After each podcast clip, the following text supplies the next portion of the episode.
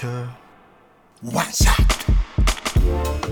さあここからは明日すぐ使える一発必中のカルチャー情報をお伝えするカルチャーワンショットのコーナーです引き続きこの時間も番組恒例こちらの企画をお送りしておりますアトロック推薦図書月間2024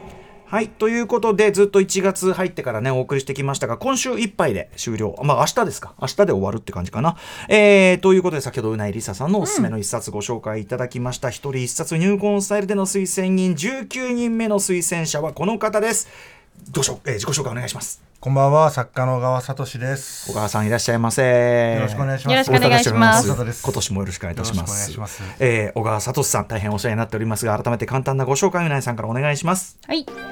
小川聡さんは1986年千葉県生まれです。2015年ユートロニカのこちら側でデビュー。その後も2017年刊行のゲームの王国で第31回山本周五郎賞第38回日本 SF 大賞を受賞そして2022年刊行の地図と拳で第13回山も山田風太郎賞第168回直木賞を受賞されています。そして去年10月に刊行された「君が手にするはずだった黄金について」が先日2024年本屋大賞にノミネートされました。はいおめでとうございます。ありがとうございます、はい。えーと、昨年9月にご出演いただいた際に、はい、あのまあ、このゲラというかそのなんかこう見本、はい、見本状態みたいなので拝読してそうですね。その時からめちゃくちゃあの小川さんが結構ご自身的なところに踏み込むっていうのはね、はい、初めての感じしますけど、ね、っていうので、はい、お話伺いました。でもめちゃめちゃ面白い小説だし同時にやっぱり読む人全員のある意味なんていうんですかね。エゴとか、はい、私と、まあ、特にこういう人前出てなんかやるような人間はちょっと。居心地悪いぞっていう そうです、ね、とこもね出てくるような、でもあのすごい本当にさらに小川さんこういうのも書けるんだっていうような一冊ですごいめちゃくちゃ素晴らしかったです、はい、えっ、ー、と宇垣さんが帯も書かれてます。そうなんです、はい、浅井亮さん。浅井亮さんはこういう話は好きでしょうねっていうね。そうですね、はい、浅井さんともあのこの本のね仕事で初めてお会いして。あそうですか。そうですね、はい、いつもふざけたことしか言わない感じですけど浅井さんが。いやふざけてました、ね、ふざけてた。またこの番組にお待ちしてますと浅井さんです、はい、そしてね小川さんちょっとねあの今日の推薦図書に行く前に、はい、ちょっとあの関係ない話なんですけどまずね小川さんにお礼を言いたい、はいあのこの番組10月で、はい、10月にちょっとそのなんていうんですかねいわゆるスペシャルウィークというかそういうなんか流れの中でちょっとなんか盛り上げ企画やりたいなっていう中で、はい、小川さんの「君のクイズ」素晴らしい、はい、もうめちゃくちゃ面白い最高の本がありますけど「君のクイズ」を読んで得たなんかインスピレーションで、つまりそのクイズ回答者ってこうやってロジカルにこの段階で要するにどんどん選択肢が狭まっていくっていうか、でじゃあどっちかかなみたいなふうになってて、これみたいな、あるポイントで答えられるってことですけど、ってことはそれを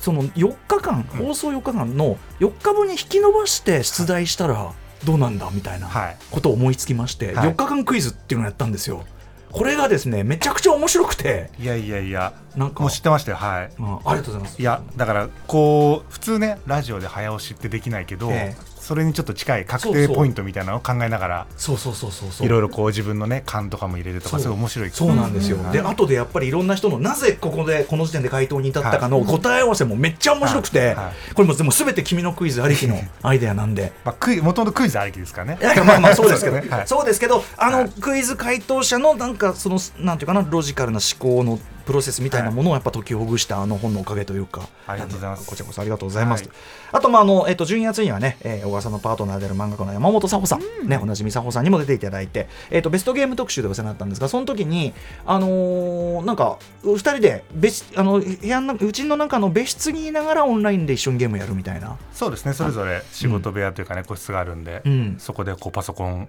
使ってゲームやることあります、ね、あとそのまあな何らかの理由でその佐穂さんを、はい、あのちょっとまああなたゲームやってなさいっつって。、はい、追っ払うこともあるみたいな そうです、ね、伺いましたけど。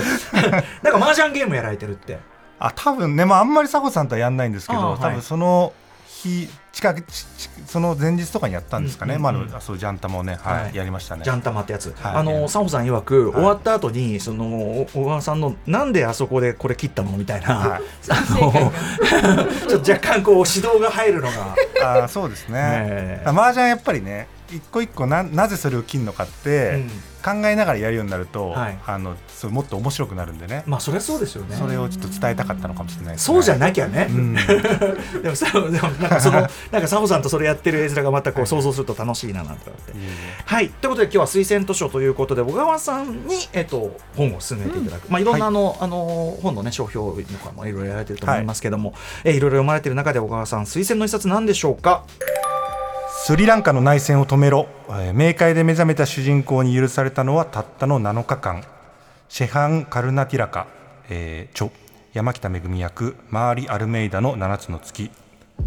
スリランカでマーリ・アルメイダの7つの月、えー、はい、ちょっとこれだけだとどんな話なのか、えー、うなぎさんちょっとこの作者のご紹介お願いいたします。はい作品のあらすじご紹介します、えー、舞台は1990年内戦下のスリランカコロンボ。戦場カメラマンのマーリ・アルメイダは目を覚ますと冥界のカウンターにいた。自分が死んだ記憶はないがここに来る前に内戦を終わらせるための重要な写真を撮ったことは覚えているその写真を公表するため彼に与えられた猶予は7日間。聖者と死者が入り乱れた狂乱の世界でマーリは自分を殺した犯人を探し内戦を終結に導くことはできるのか？といったあらすじになっています、うん、スリランカ内戦の競争をマジックリアリズム的手法で描き出した一冊です。え著者のシハン・カルナティラカさんは1975年スリランカ生まれの作家で2022年に発表した本作でイギリスの伝統あるブッカー賞を受賞し世界的な注目を集めました。はいということでマーリ・アルメイダの7つの月、はい、これはジャンルとしてはそのファンタジーでも実話っていうか実際のそういう内戦とか、そうですね。内戦がまあもうテーマに内戦が舞台にはなっているんですが、うん、主人公はもう登場話が始まった時点でもうすでに亡くなっていて、うん、でそのスリランカの,、まあその人々にとってのその冥界っていう考え方がすごくこうあの作品の中で重要な役割になってて、うん、まあ、その死んだ主人公がこうまあ言ったらこう天国じゃないですけどこう成仏する前の7日間で、はい、その現世で自分が撮ったこう内戦を終わらせる写真をどうにかしてこう世界に公開することができないか、うん、あるいは自分を誰が何のために殺したのかっていうのをこう調べていくっていう、うん、こうなんていうんですかね何のジャンルなんですかね。ミステリーであり、サスペンスでありまあファンタジーでもあり、で、まあ、ポリティカル小説でもあるというか、はい、はい、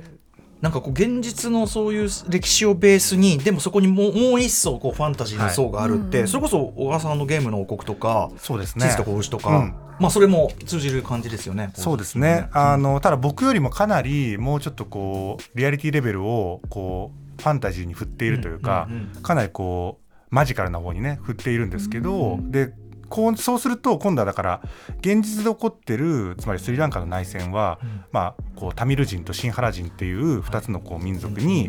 まあ、この共産主義革命勢力っていうのも合わさって三つどもえのこう、もうすごい大変な内戦になって、もういろんな死者が出てるってその死のリアリティっていうのを描くのがこの難しくなるんですよね、そのファンタジーに寄せてしまうと。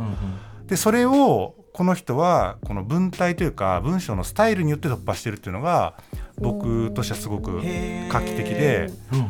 あのまあ、ソーンダースだったり、まあ、ちょっとねあの僕がすごい感じたのはボネガットですかね、うんうんうん、文章の感じは。だからこう、はいはい、ジョークを交えたすごいこう軽快な文章ですごくこう、重たい話をこう走り抜けていくっていう話ですね、なんかタイムリミットもあるし、はい、なんか僕はちょっとあの拝読しなくてさっきパラパラっと感じて、はい、あこれ結構、ボリュームに対して結構なスピード感で、いけちゃうやつか？みたいな。あそうだと思います。本当にあのまずね誰に殺されたんだっていうのは気になるんで、えそれが推進力ありますよね。があって、ただそのスリランカのこうだから内戦の各勢力がどういう思惑でとかっていうのはなかなか普通の人は知らないわけじゃないですか、うん、その文脈を、ただまあ翻訳版は結構丁寧にこう中がついていたりあるいは解説で最後ね役者の人があの解説してくれたりするんでまあ、そういうのをガイドラインしながら結構こう、スルスルと、ね、読めるんじゃないかなと思いますね。読めた上でだからあれでしょうね。だからもちろん現実のことを知るんだったら、はい、その、まあ、ノノンフィクションとか、はい、まあ、いろんな本いわゆる学術的な本もあるし、っていうところだけどやっぱここでじゃあ文学何すんのみたいな、はい、なんか多分そういうことなんでしょうね、ね、きっとね。それの一つのだからこう文学にしかできないやり方というか、うん、それがだからこの一つの形なのかな。でそれがブッカー賞っていうね、まあ世界的にもうノーベル文学賞の次ぐらいね大きな賞なんで、うん、それでちゃんとこういう形で評価されたっていうのもすごく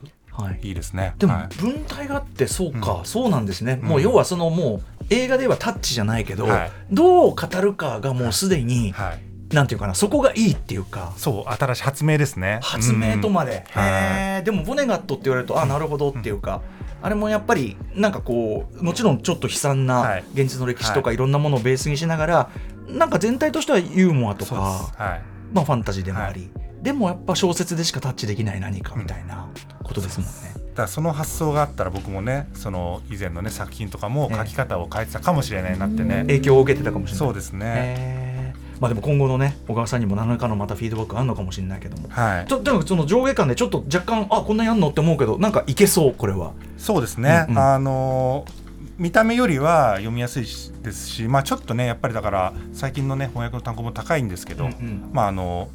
ぜひねお時間ある方とか興味がある方はねあの楽しめるんじゃないかなと思いますね。そもそも論ちょっとそのスリランカの内戦のこととか全く不勉強で知らず、うん、その点も含めて。いやこれが面白いんですよ。それ面白いっていうとね、うんうんうん、ちょっと不謹慎なんですけど、はいはい、このいろんなこう思惑だったり外国の諸外国がここにそこに介入したりとかしてこう、うん。うん、やっぱり内戦って簡単にほぐれないねもちらってるからこそこういうふうに長引いちゃうんだろうなっていうのが勉強にもなるというか。うん、はい。なんかあの今回のブックフェアでも並ぶものが、はい、だからそういうこう現実に対してその文学何できるっていうアプローチのものあれば、はい、僕とかは割とやっぱノンフィクションサイドからこれ進めたりもするし、うんうん、なんか多分両面なんかこうちゃんとこう、うん、いけてるブックフェアになると思いますね、そういう意味でもちょっとこの、えー、マリア・アルメイダの7つの月を進めていただいたもすごくバッチリかと思います。ありがとうございますえー、ということで改めてアトロック推薦図書月間2024、えー、今夜の推薦人小川聡さんがお勧めいただく入魂の一冊は、えー、シェハン・カルティナカルティカルナティラカさん。ごめんなさい、はい、シェハン・カルナティラカさん、えー、という方が書き、えー、山北めずみさんが訳しました。マーリア・アルメイダの7つの月お勧めいただきました。はいこちらは川出消防新社から上巻2970円。下巻3080円で発売中です。今夜紹介した本は番組ホームページにアーカイブとしてアップしていきますはい、えー、ということで最後にぜひ小川さんからお知らせことなどお願いします。そうですね。あの先ほどご紹介の時にもねいただいた説明していただいたんですけどまああの僕がね10月に発売した「君が手にするはずだった黄金について」っていうねまあアトロクでもね、うん、紹介していただいたんですけどこちらが本屋大賞にノミネートしまして、はい、まあ別にあの特にね応援とかは別にない 意味はないんですけど。応援されても別に。応援されてもそんなに直接的なプラスがあるわけではないが、はい、でもやっぱり応援されるに越したことは。そうですね。アトロクの皆さんのまあひょっとしたらね一押しが。そうですよ。でも書店員の方もね聞いてる方結構いるんで。読む読んだ人が面白い面白いってつぶやいたりすればね。これはやっぱり直接プラスになりますから、はい、皆さん目につくところでちゃんと応援するように、ね、よろしくお願いします。はい小川さんまたあのぜひちょっとあの、はい、新刊のタイミングでもいいですし、はい、なんかいろんな形でまた話していただきたいと思いますよろしくお願いします。はい、えー、推薦小書月間2024今夜の推薦には小説家の小川聡さんでした。小川さんありがとうございました。ありがとうございました。した。えー、そして明日は最後に私の歌丸の推薦図書をお送りしたいと思います。